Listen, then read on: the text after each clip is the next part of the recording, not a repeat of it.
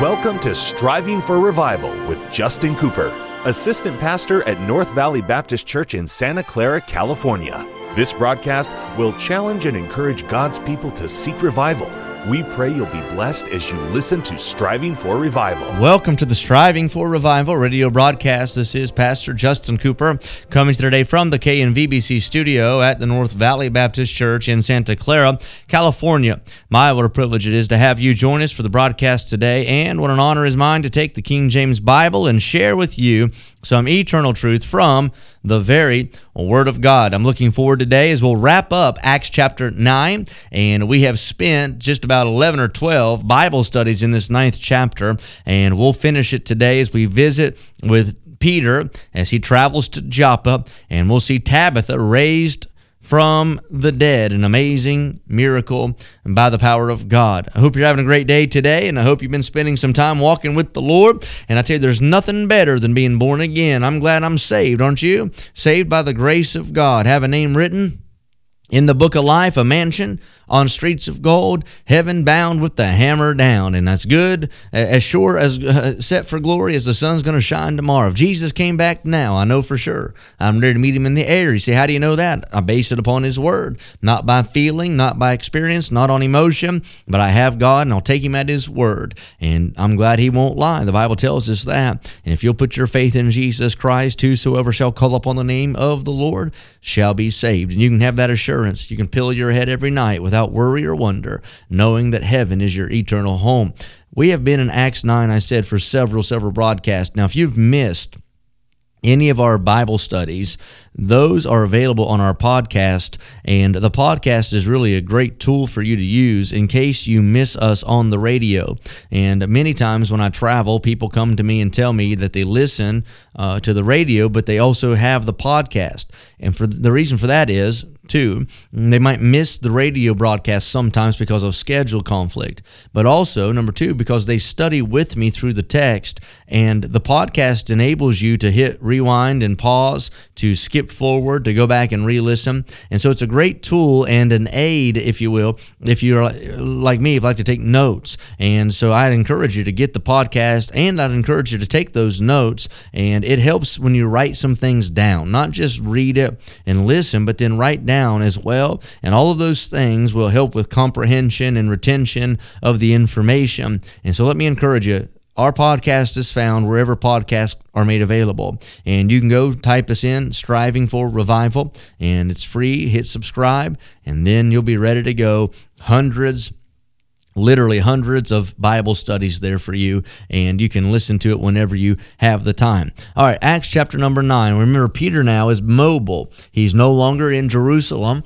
And uh, we find that Peter is now traveling. And last Bible study, we talked about his visit to this town called Lydda. And it was a large village. And we talked a little bit about uh, the specs, if you will, of that place. And then also we saw the healing of Aeneas and a paralytic man. Eight years he'd been that way, and the power of the name of Jesus changed his life. Today we're going to journey with Peter into the city of Joppa. Now, the Bible says, now remember, Joppa is familiar from your Old Testament. All right. Now it says, now there was a, at, at, there was at Joppa a certain disciple named Tabitha which by interpretation is called Dorcas. This woman was full of good works and alms deeds, which she did. So there's some things to note here that in the crowd of believers, Christians, there were women women who were saved and serving. And they were not just uh, menial, but they were sizable servants, if you will. They uh, were doing a large task and fulfilling a big role. And they were being used of God. And the Bible said this woman was full of good works and alms deeds. So she was sacrificial and she was servant minded. So she was serving and sacrificing uh, for the work of God. And it came to pass in those days that she was sick and died whom when they had washed, they laid her in an upper chamber. And forasmuch as Lydda was nigh to Joppa, and the disciples had heard that Peter was there, they sent unto him two men, desiring him that he would not delay to come to them. So let's stop right there and think about what we're reading so far. Joppa is an ancient seaport of Jerusalem. It's about 30 to 40 miles northwest of the city. And it was famous in Jewish history because that's where Solomon brought the timber uh, for the temple in Second Chronicles 2. It's also the port that was used by Jonah. Remember that? Jonah went uh, and tried to run away from God, Jonah chapter 1. And so it's an important place. And so Christians put a church there. Thank God there was a church in that city. One of the members of that church is a woman named Tabitha or Dorcas. The first name's her Hebrew name, Tabitha, and the second is her Greek name, and that's Dorcas. All right? And what they mean is beautiful, like gazelle, an antelope, very uh, majestic and agile, I guess you would say. Uh, and so maybe this lady is beautiful and graceful, and her character definitely is beautiful. Her character is graceful, whether or not her physical appearance was. The Bible said she was full of good works and alms deed. All right? So, Joppa is not far from Lydda. The disciples desire Peter to visit. So maybe these messengers uh, are dispatched before Dorcas dies. I don't know trying to get Peter to come so that he might minister to her while she's there at the uh, edge of Jordan about to cross over.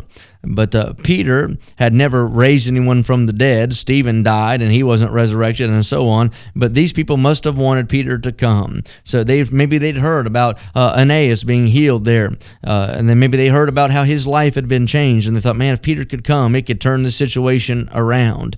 And so these men go to Peter and said, don't delay. You've got to hurry. You've got to come. Verse 39 Then Peter arose and went with them. When he was come, they brought him into the upper chamber, and all the widows stood by him weeping and showing the coats and garments which Dorcas made while she was with them. So this lady had been industrious and a blessing to others. She'd taken her talent and used it to be a, a blessing, and she'd made coats and garments for other individuals. But the Bible tells us she had died. They anointed her body, they cleaned her up, and she was prepared for burial. When Peter comes, this crowd has gathered, and they are mourning there. All right, they're talking highly of this woman. By the way, you and I ought to live so that people can speak highly of us when we die and it not be a lie. Oh, I tell you, one of the hardest things as a preacher is getting asked to do a funeral of somebody who you know lived like a scoundrel.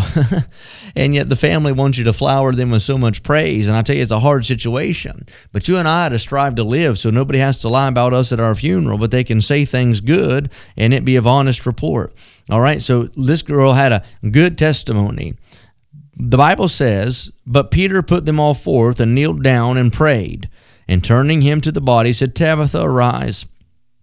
And she opened her eyes, and when she saw Peter, she sat up. She opened her eyes, saw Peter, and sat up. Now, that's an amazing thing. I like it how Peter took time to pray. And Peter didn't just rush in this thing and say, you know what, God used me there at the last town. God used me in uh, uh, Aeneas's life. I bet you God will use me here. And in, you know, boastful confidence in self almost, uh, he would have rushed forward. I'm glad he didn't do that. He understood that there was no sufficiency in himself, that he wasn't going to be able to do this in the power of Peter, that he needed something bigger than him. And Peter took time to pray. There's always time to pray. You say, well, that was an urgent situation. Yeah, but Peter said, you know what? There's time to pray. I like that. Peter didn't rush. Peter didn't outrun God. Peter said, You know what? Nothing is going to be done, nothing that's effective anyway, unless I pray. So Peter takes the time to pray. Let me say the same thing's true for you and I. There is nothing so urgent that you don't have time to pray. You might have to pray on the go. You might have to pray on the run. You might have to pray uh, moving, but you can pray. And that's right. You can pray. You can take the time to go to God in prayer. And by the way, if you don't, you are neglecting the mightiest weapon you have and the greatest help that's on your side. You and I need to take the time to spend time in prayer and get a hold of God. And so Peter took time. He prayed.